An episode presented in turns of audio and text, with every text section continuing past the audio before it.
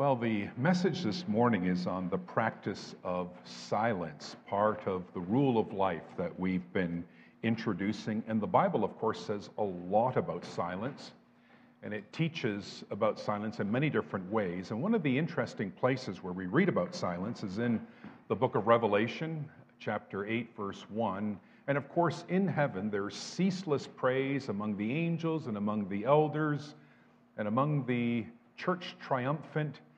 And then at one point, we read about 30 minutes of silence, and it's in anticipation of judgment, the calm before the storm, silence before judgment. And uh, Ashley is going to read for us this one verse.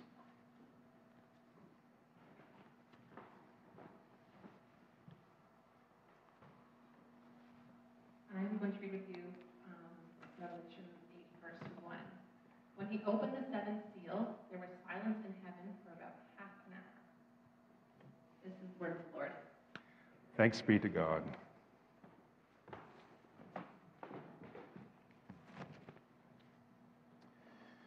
It is a little odd that in a service about silence, I'm going to do so much talking. But uh, uh, we have just one verse there, a very poignant message silence in heaven for 30 minutes. I wonder how many of you have experienced silence for 30 minutes. It's very, very hard. And I encourage you to try it. No noise, no distractions, nothing but the, the sound of your breath, the sound of your heart beating. All right, we're going to turn to the book of Revelation, or Revelation, Lamentations, to explore the meaning of silence, or at least one of the meanings of silence in Scripture, Lamentations 3. This is a very dour book. I don't know how many of you have read through the book of Lamentations. It's pretty grim, it's full of uh, despair and crying. And there are, especially in chapter 3, these wonderful promises of hope, uh, recalling the Lord's character. And embedded in these verses, you have a summons to silence that I want us to think about this morning. Revelation 3, beginning at verse 19 and reading to the end of verse 33. You can read along in your Bibles or you can read the text as it is projected above me. Revelation, I keep saying Revelation, Lamentations 3, beginning at verse 19. I remember my affliction and my wandering, the bitterness and the gall. I well remember them, and my soul is downcast within me. Yet this I call to mind, and therefore I have hope, because of the Lord's great love. We are not consumed, for his compassions never fail. They are new every morning. Great is your faithfulness. I say to myself, The Lord is my portion, and therefore I will wait for him. The Lord is good to those who hope in him, to the one who seeks him. It is good to wait patiently for the salvation of the Lord. It is good for a man to bear the yoke while he is young. And then this verse let him sit alone in silence, for the Lord has laid it on him. Let him bury his face in the dust, there may yet be hope. Let him offer his cheek to the one who would strike him, and let him be filled with disgrace. For no one is cast off by the Lord forever. Though he brings grief, he will show compassion. So great is his unfailing love. For he does not willingly bring affliction or grief to anyone. This is the word of the Lord.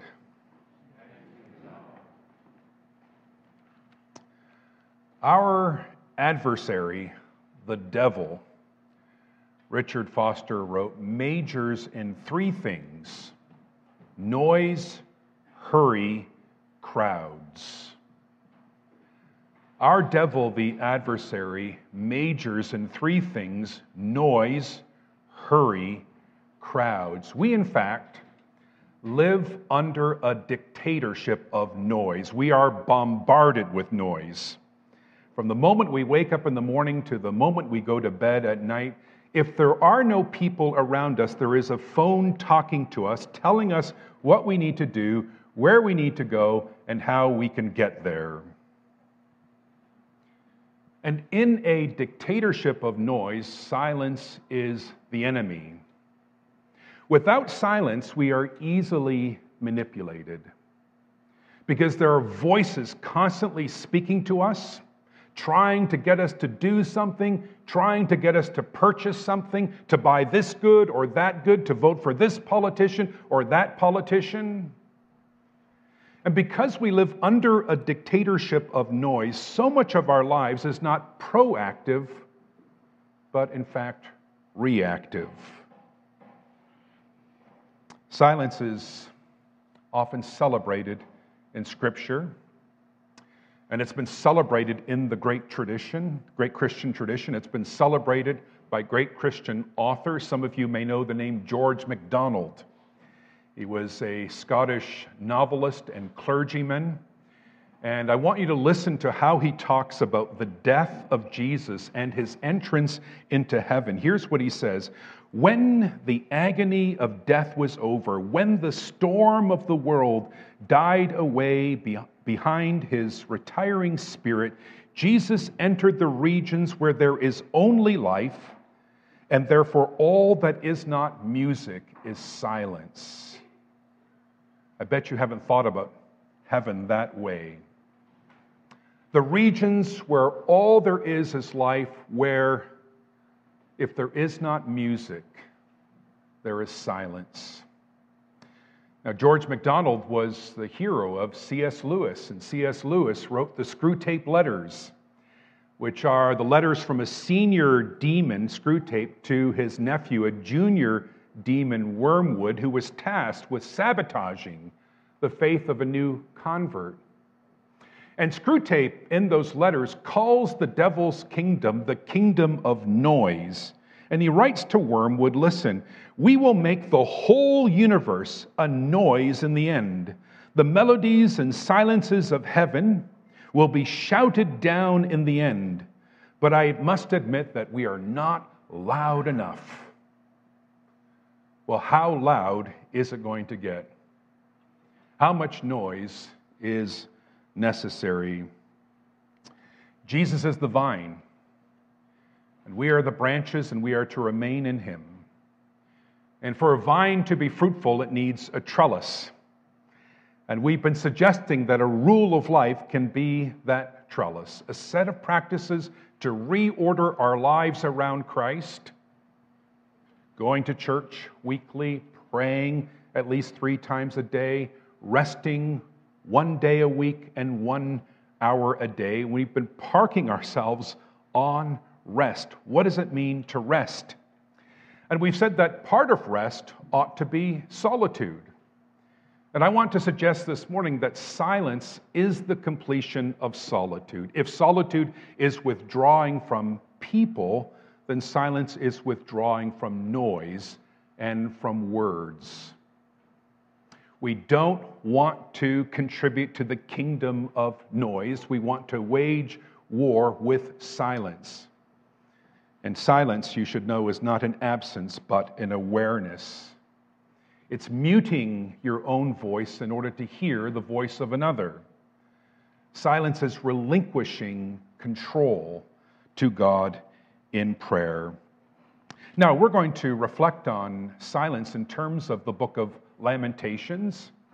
Uh, like I said a moment ago, probably not a book you've read or read often. It's a book of poetry about despair over the destruction of Jerusalem and the captivity of Israelites to Babylon. And yet, in this poetry of despair, there are embedded some very important lessons for us, one of which is about silence, and I want us to learn that lesson. So we're going to track in, in uh, Lamentations 3 a pathway from despair to hope, and we're going to see that one of the hinges in the pathway is silence. So we'll look at despair, followed by hope, followed by silence. So the book of Lamentations provides a vivid description of the destruction of the city of Jerusalem. It's hard to read the chapter without a tear in your eye because everything is destroyed. The city is destroyed, buildings are ruined, the streets are vacated. Many people have been taken captive. There are few survivors, and they are destitute. So destitute, the book says that some of them resorted to secret cannibalism. The city is like a widow bereft of husband and children, hopeless, helpless, in despair. Now, what was especially so troublesome for Jeremiah and for the faithful in Jerusalem that remained was not the humiliation of defeat at the hands of the Babylonians. What was so troublesome for Jeremiah and the faithful that remained was not even the hunger or the homelessness. What was so troublesome was the seeming reality that God Himself has departed, that the living God had forsaken them because the temple had been destroyed, the altars were in ruins, there were no sacrifices being offered, the priests were absent, the law was not expounded, and it seemed as if God Himself had completely forsaken them. And Jeremiah in this passage enters the, the sorrow and the struggle of the people of Jerusalem.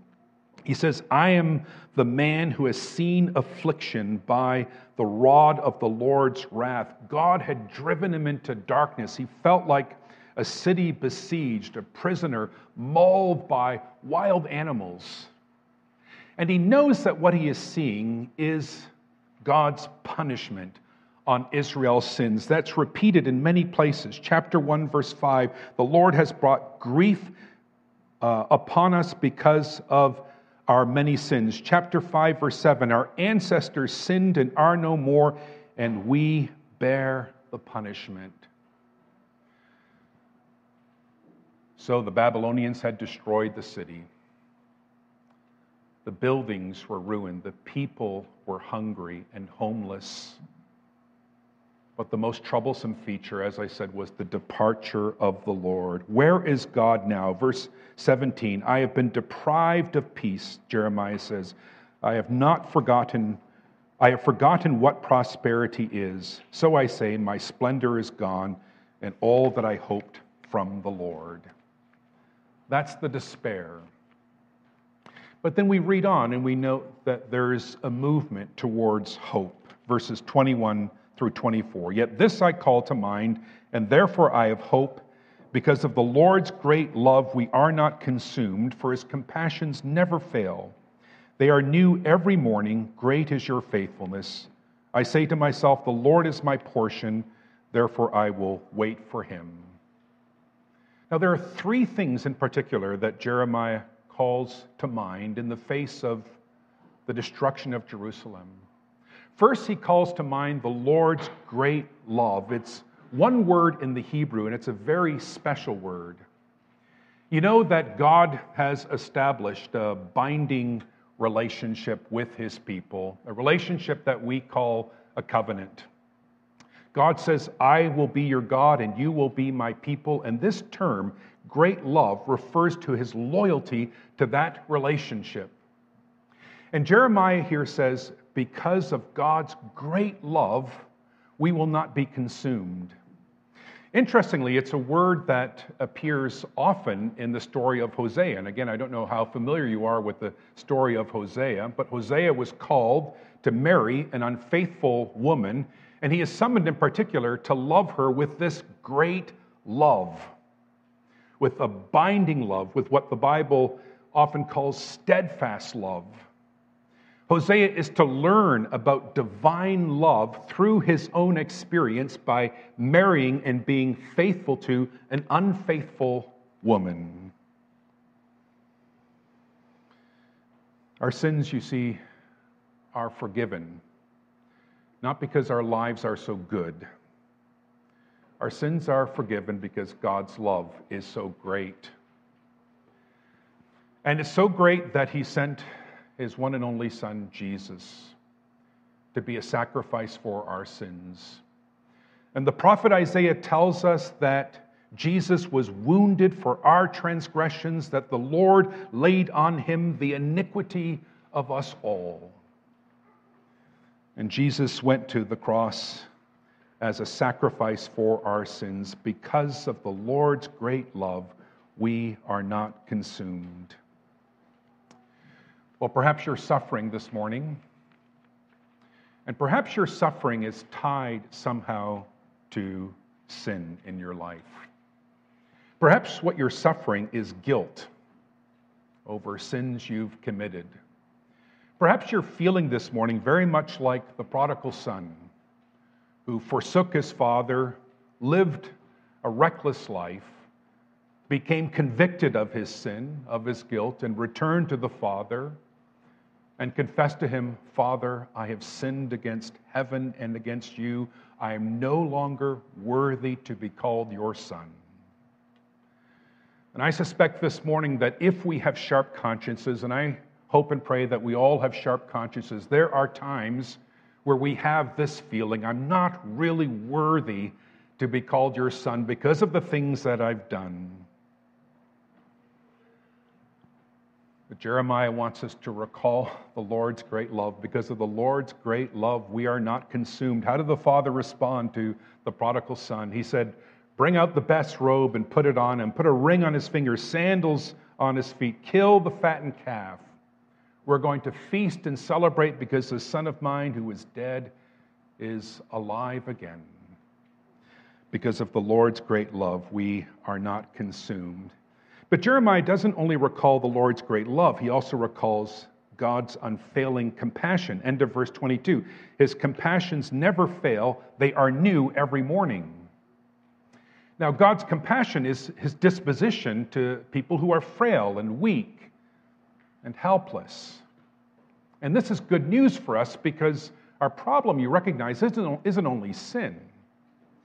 Our problem is weakness, frailty. And perhaps you feel so weak some mornings you, you don't want to get out of bed. Perhaps some days you feel so weak you want to throw in the towel. Here we need to see this promise, what God gives us every single morning fresh compassions. His compassions never fail, they are fresh every morning. Then, thirdly, Jeremiah recalls that God himself is his portion. Verse 24 I say to myself, The Lord is my portion, therefore I will wait on him. This is so important. God gives us the gift of forgiveness and the gift of restoration and the gift of compassion. But to truly enjoy those gifts, we need to enjoy the giver himself. The Lord is my portion. Self pity, you see, results only in bitterness, ugly, ugly bitterness. We need to turn to the Lord, recall his great love and his unfailing compassions. So, Jeremiah moves from despair to hope, but what has changed? Nothing has changed. Nothing in his circumstances is any different than it was a moment before this recollection. The city of Jerusalem is still in ruins. People are still hungry. The majority of the population has been taken captive. Only one thing has changed, and that is his mindset. Yet he called to mind the Lord's great love, his unfailing compassions, and he had hope. But this recollection often occurs in silence. And so Jeremiah says, verse 27 Let him sit alone in silence, for the Lord has laid it on him. This silence, you see, is not self initiated, it's divinely initiated. It's not a calming exercise, it is something the Lord has put on him. And the verb here is to weigh down or to burden. So we are not the major actors here. God is the protagonist. He lays this silence on us, it is His silence. He is left with nothing more to say. He has warned the people of Israel for centuries again and again has summoned them to repentance, has urged them to walk in obedience. And now he has nothing left to say. He is silent, and he puts that silence upon us so we sit in that silence. Well, aren't we to take our burdens to the Lord and leave them there? This is a burden of a different kind. This is a burden that the Lord puts on us, and we need to feel it. It's the burden of knowing that His people have exhausted His patience. It's the burden of knowing that His people have invited His anger and His judgment. It's the burden of knowing that punishment and judgment are now necessary. It's the burden of silence that you see in Jesus when he weeps over Jerusalem. Again, one of the most powerful images we have of Jesus. Luke 19, he approaches the city of Jerusalem and he weeps over it, weeps in silence. So here's the thing there's a time to lament, and the book of Lamentations is full of it, but there's also a time for silence. And what and silence says something. What does silence say? Well, let's conclude with these four things that silence says. First of all, silence indicates humility. Silence indicates our inability to make sense of what we see happening in the world. Silence indicates our embrace of mystery, our helplessness. It is appropriate when someone says to you, the tests are positive, to be silent.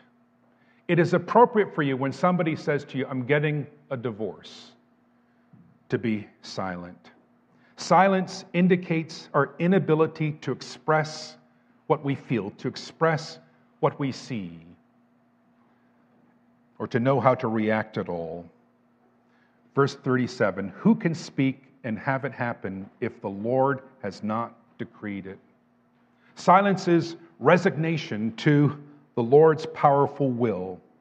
According to Rowan Williams, silence is, and I quote, a recognition of something that all human beings, powerful and powerless, sooner or later share, being up against what can't be mastered and managed and ultimately, everybody is silent in the face of the utterly un- unmanageable, which is God. So, silence says something, and silence, first of all, communicates humility. Secondly, silence indicates sorrow. There are times in life where things are so dark that words fail. We need to be silent.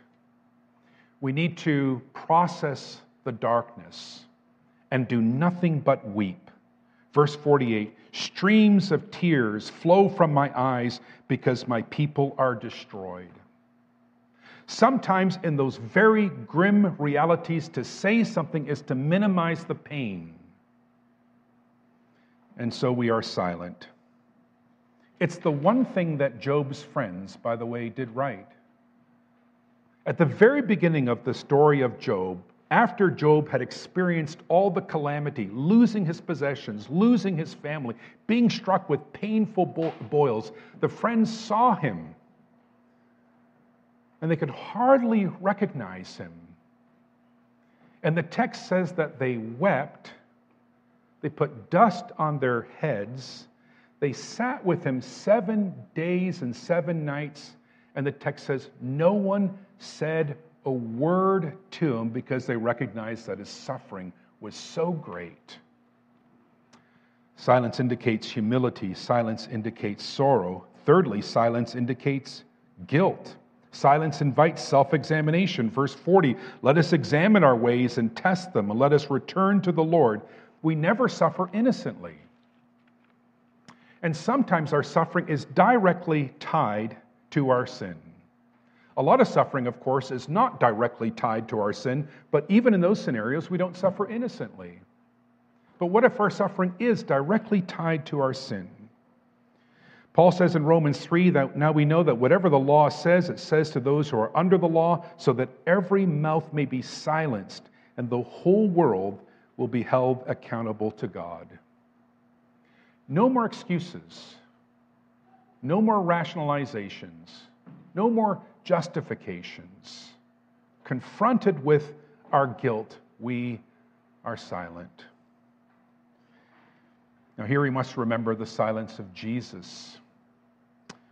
Isaiah 53 He was oppressed and afflicted, yet he did not open his mouth. He was led like a lamb to the slaughter, uh, and as a sheep before her shearers is silent, so he did not open his mouth. Before Caiaphas, Jesus is silent. Before Pontius Pilate, Jesus is silent. He doesn't say anything. And his silence, you see, is his embrace of the accusation, of the charges, of the condemnation. His silence, you see, is the embrace of the cross itself. And when you are struck with your guilt, you need to be silent. No excuses, no rationalizations. But in that moment, you need to remember the silence of Jesus for you.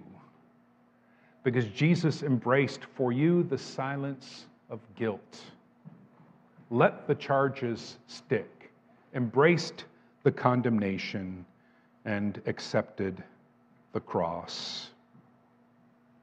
For whom is Jesus silent? And for whom does Jesus accept the cross? For you and for me and for all who put their trust in him. Then, fourthly, lastly, silence indicates patient hope. Verse 49 My eyes will flow unceasingly without relief until the word of hope, the Lord looks down from heaven. Now, silence births hope because it gives us time to recall God's character, His great love, His unfailing compassion. Which is why immediately after these verses about silence, we read this testimony, one of the brightest in the whole book, verses 31 and following. For no one is cast off by the Lord forever. Though he brings grief, he will show compassion. So great is uh, his unfailing love, for he does not willingly bring affliction or grief to anyone.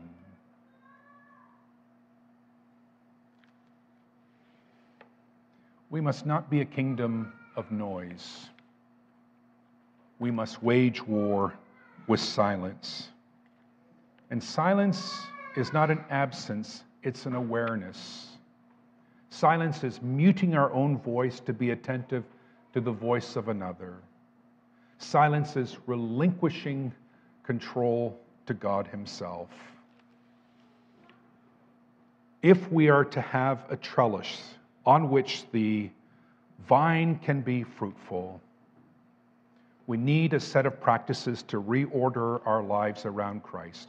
Go to church weekly, pray at least three times a day, rest one day a week, rest one hour in the day.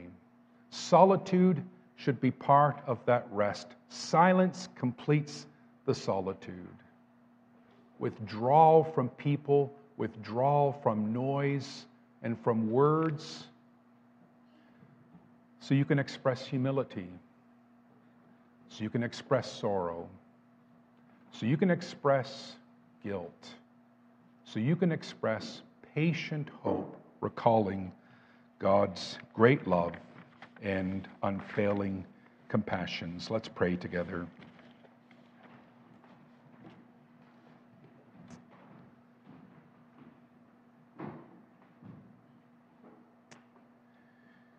Dear Lord, we are so often inclined to run from silence and to keep noise in our ears. And even when we are alone, we want to keep talking within ourselves and not leave you space to convict us, perhaps, of our sin or convince us of your great love. We pray that you would help us day by day to carve out time to be alone and to sit in silence and to grow to trust you, to grow comfortable living in a world where we don't control anything, where everything is managed by you. And we pray ultimately that in the space of silence, we grow still closer to the Lord Jesus Christ, to love him, to know him, to follow him. In Jesus' name we pray. Amen.